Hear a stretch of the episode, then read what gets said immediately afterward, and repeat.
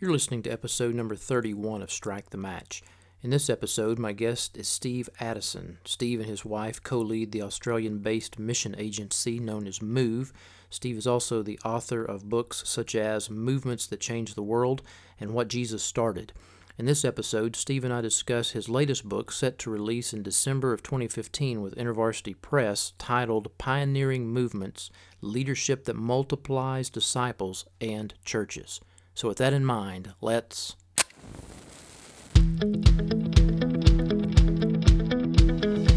Welcome to Strike the Match with pastor and missiologist Dr. J.D. King. Strike the Match is a podcast that addresses matters related to missions, innovation, and leadership. Now, here's J.D. Today on Strike the Match, uh, I have with me uh, Steve Addison. Steve uh, is an author.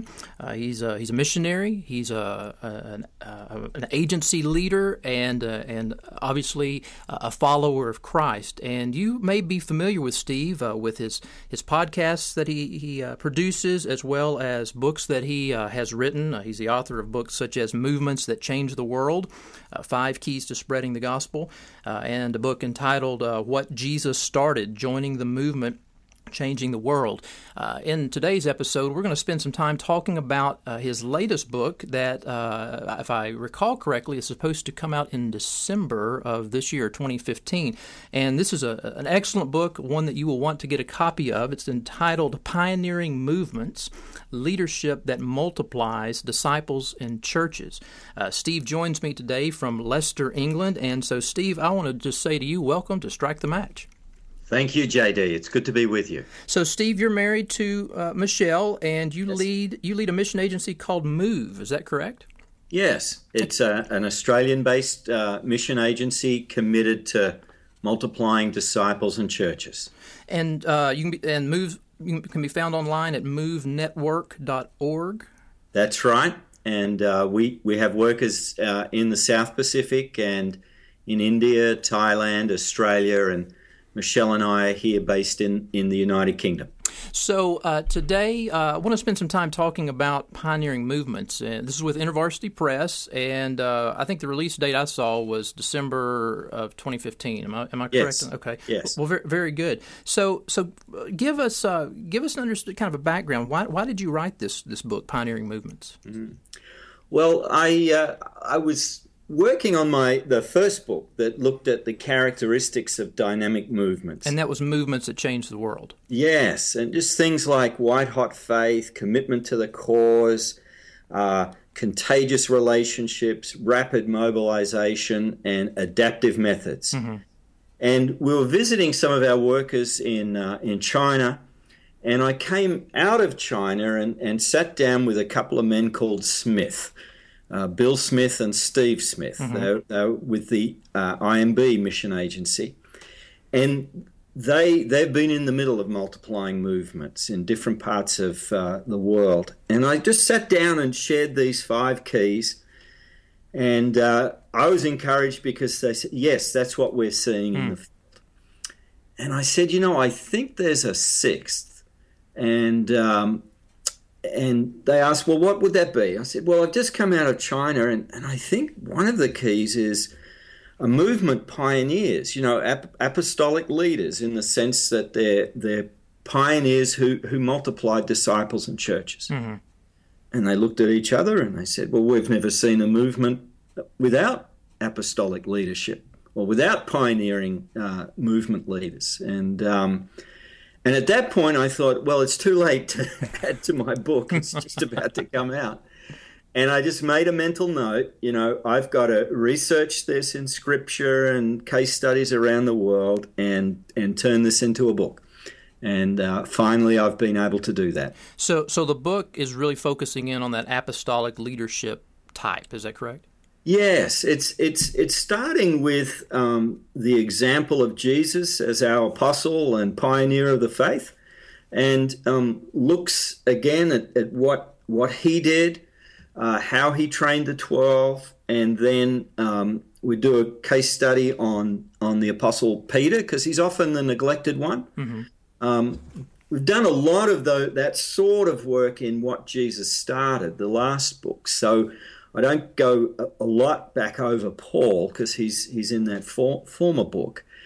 But um, yeah, we just sort of looked at at uh, what are the patterns in Scripture. We're not talking about apostles, capital A, who write Scripture and, and, and are the unique authoritative witnesses to the resurrection. We're talking about that wider group in the New Testament of pioneer missionaries. Right, certainly. Like, like for example, Barnabas is referred yes. to as an apostle. Yeah, Silas and and and and not just them, not just that apostolic leader, but typically, as as with Paul, when he's in that pioneering mode, you know, he has, uh, I think, about a hundred people associated, just mentioned by name in the New Testament. Mm. Testament, local workers, local uh, believers but also his mobile team. Mm-hmm. And um, so there's this sort of reality we see around Jesus, around Paul, and I think it's there with other pioneers where there's there's a, a, an apostolic band of they're not not all you know taking that title, but mm. they're you know some of those many names that are tied in with Paul and people often rotating on and off his team. You know, there's a strong relationship with the local churches, but they're like the the, the Green Berets. Mm-hmm. They're going into unreached territory, doing pioneer evangelism, discipleship, church formation, strengthening those churches, and then the churches become partners uh, through sort of. Uh, reaching their own area in depth and partnering with those apostolic bands to take the gospel to the ends of the earth. So, so Steve, in, in your work, in your research uh, and, and, writing that you put into this book, uh, what are the characteristics of, of leadership or of leaders that are involved in multiplying disciples in churches?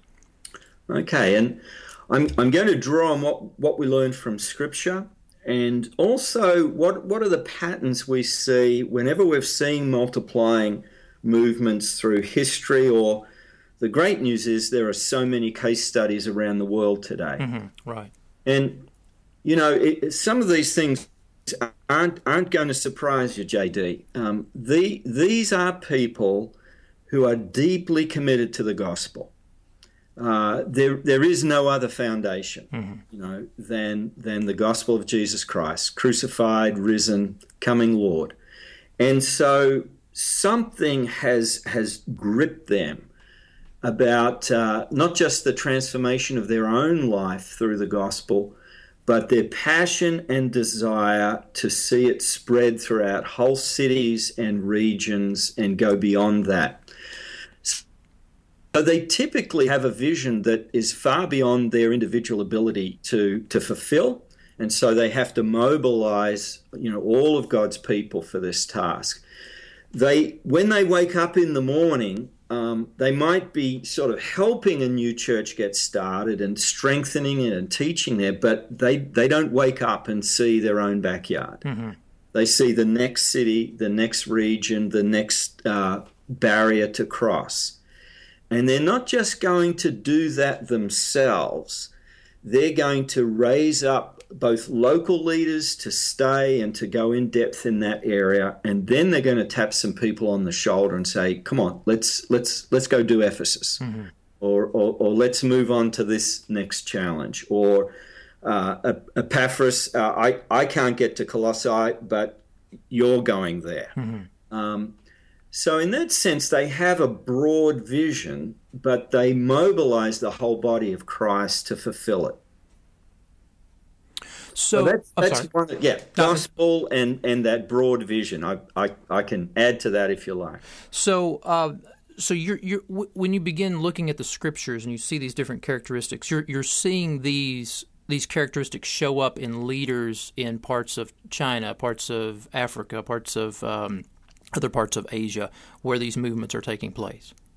Yes, and and you know uh, some of them have seen quite significant movements. Um, we see it in church history. We look at a John Wesley. I mean, he's, he's, he says the whole world is my parish. Mm-hmm. What that mean is it means is for him there there are no boundaries. I'm I'm I'm coming. you know, the gospel's mm-hmm. coming, and and you can try and keep me out, as some some church leaders did, but I'm coming anyway.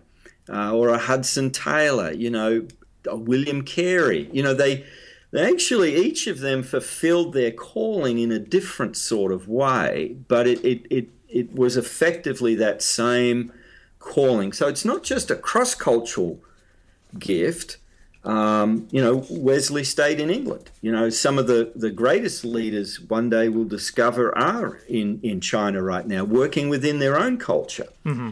But they're seeing multiplication and, and they're both pioneering and, and strengthening and expanding network of churches. So uh, I'd like to ask you a question related mm. to, to movements in the, in the Western world. Um, several years ago, when uh, David Garrison's book Church Planting Movements uh, came out, uh, there I, I, knew that there was going to be a chapter on uh, North America in that mm. book, and so I was I was very eager to read that chapter. And when that book came out, I, I, as soon as I got the book in the mail, I, mm. immediately turned to that mm. chapter, pa- bypassing everything else and um, and I and I was a bit discouraged because mm. it was uh, it was more about historically when we saw movements, uh, particularly yeah. in the United States. Uh, on on the frontier as yes. the gospel expanded across the United States with Baptists and Methodists, mm. and uh, and then he he spoke of uh, some things that were happening at that point in time in the United States related to uh, what could potentially be uh, uh, the forerunners to mm. to movements that were happening. But it was nothing like what we, we read about coming out of uh, parts yeah. of Asia and Africa and, and South America. Um, why why not in, in the Western world? Why are we not seeing the movements?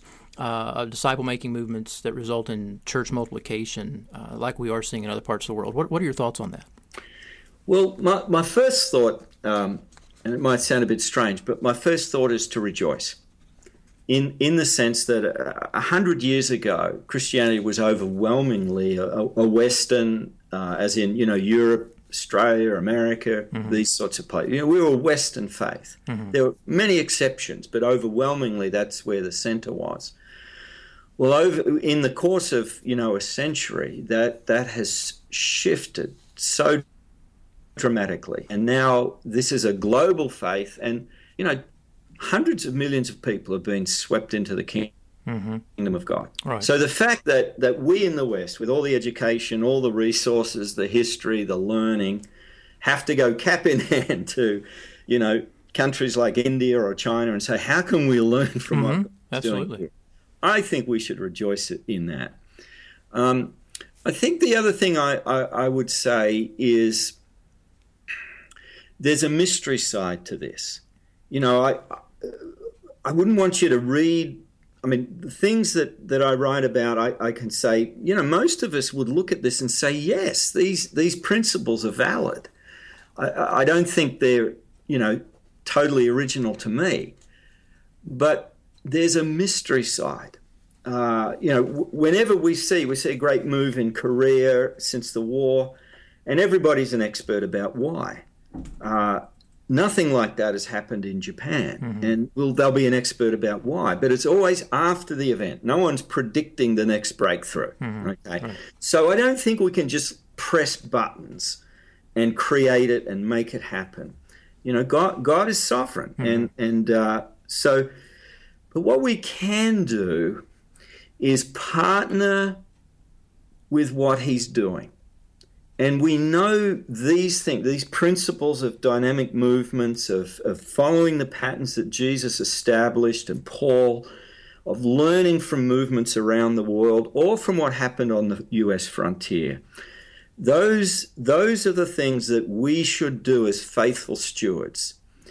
And we've got to trust God for the harvest. Mm-hmm.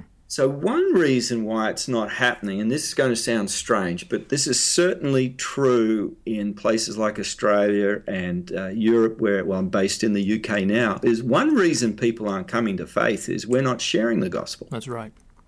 Uh, we've lost confidence in it. Uh, we've tried to dress it up. You know, another reason why it's not happening is we're not mobilizing every believer to, to mm-hmm. share their story to share a simple gospel outline, to invite someone in uh, to discover Jesus for themselves by reading the Gospels. Um, and we're not training ordinary believers to make disciples.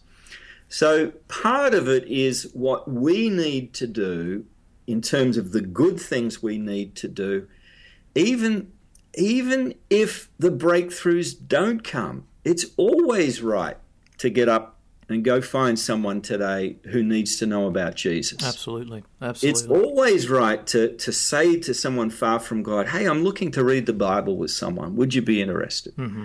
Uh, to, to, to, to not only lead people to Christ, but take them immediately into obedience uh, based learning um, about being a disciple through reading the scriptures together. And to then, so these things are right to do. Now, so there's some, some reasons why it's not happening. But here's the good news, JD. There are glimpses of movements beginning to, to emerge across the United States. Uh, and so some of my research has been to, to come over a couple of times and to meet, you know, one of the, the whole chapter I've spent um, around one work that uh, associated with Jeff Sundell. Mm-hmm. Uh, he's right. a returned IMB missionary. And he has just been out the last six, seven years, just training people in the basics, you know, gospel, sharing your story, praying for people's needs, visiting people in the community, inviting people into Discovery Bible Study. He's not only doing those things, he's training and mobilizing workers mm-hmm. across the US. And it's so far it's it's gone under the radar but um, there's a lot of people coming to Christ. Uh, there are discipleship groups forming and, and simple churches forming, and they're beginning to reproduce more than just one generation. So, new groups, new disciples, new churches are starting a second and third generation. So, it's, it's I'm, I'm not going to sort of baptize it as a, you know, this is, they've made it, they've got a long way to go. But here's a big surprise there are some key flagship churches that are putting their hand up and say, you know, we we recognize we're going to reach a lot of people with with the attraction event, and then we're going to try and disciple them. But we'd also like to send some pioneer teams into our community uh, and and see if we can do some of this grassroots mm-hmm. stuff. And you know, West Palm Beach uh, is it the Family Church? They're led by Jimmy Scroggins. Mm-hmm. They're they're going down that way. I, I know uh, Baptist Church at Sugar Creek. They're just the ones off the top of my head, but these are very quite large churches mm-hmm. that are, are, have said, look, we're a both and church we're a mixed economy. Mm-hmm. So uh, we, are not going we're not going to break it because it's working well, you know. But we're going to start some new initiatives that get people out into the community and see if we can, you know, and not associated with coming to the big service. Mm-hmm. Right. And um, and and we're seeing some very encouraging signs. Steve, in in this book, what is your your desired hope, your desired outcome that this that this book will achieve? I think for the movement pioneers or their team members, I, I want them to know this is a legitimate thing they're doing. You know, mm-hmm. not every leader is called to pastor a local church. Some are called to, you know, take the next mountain, to lead the next charge, you know, I, I was just been talking to a brother in Germany uh, this afternoon, and you know, on their hands now are thousands of of uh, Syrian mm-hmm. refugees, and he's dreaming and plan. All he can think about is how we're going to reach these people. That's great. Um, now he'll mobilize local churches, but he has that movement pioneer perspective. He's thinking right across a nation. How are we going to get this done? Mm-hmm and how can I build a team to make it happen? So I think one thing is to help them legitimize that sense of call they have. The, the other thing would be to, to help every believer discover the place they have in a multiplying movement because Jesus did something totally new in human history. he founded a missionary movement that that has spread across the globe. Mm-hmm. And he, you know, the, the Great Commission wasn't just given to the apostles, to the evangelists, the great to the missionaries. The Great Commission is given to every believer, and we we all have a role to play locally or you know tr- or or internationally, wherever it might be. But but you know, so I think on those two levels, every believer knows, hey, this is the contribution I can make. Mm-hmm. And I just sat down with a couple. They're just a local. Uh, uh, he's just a local pastor, and we went through a few of the basics. You know, we caught up again two weeks later, and they told me story after story of loved ones, family members, close friends who who just because I did a little bit of training with them, they're now sharing the mm. gospel with, and they know what to do in terms of discipling them. And now they're training the people in, in their small church, just mm. a tiny church. Wow.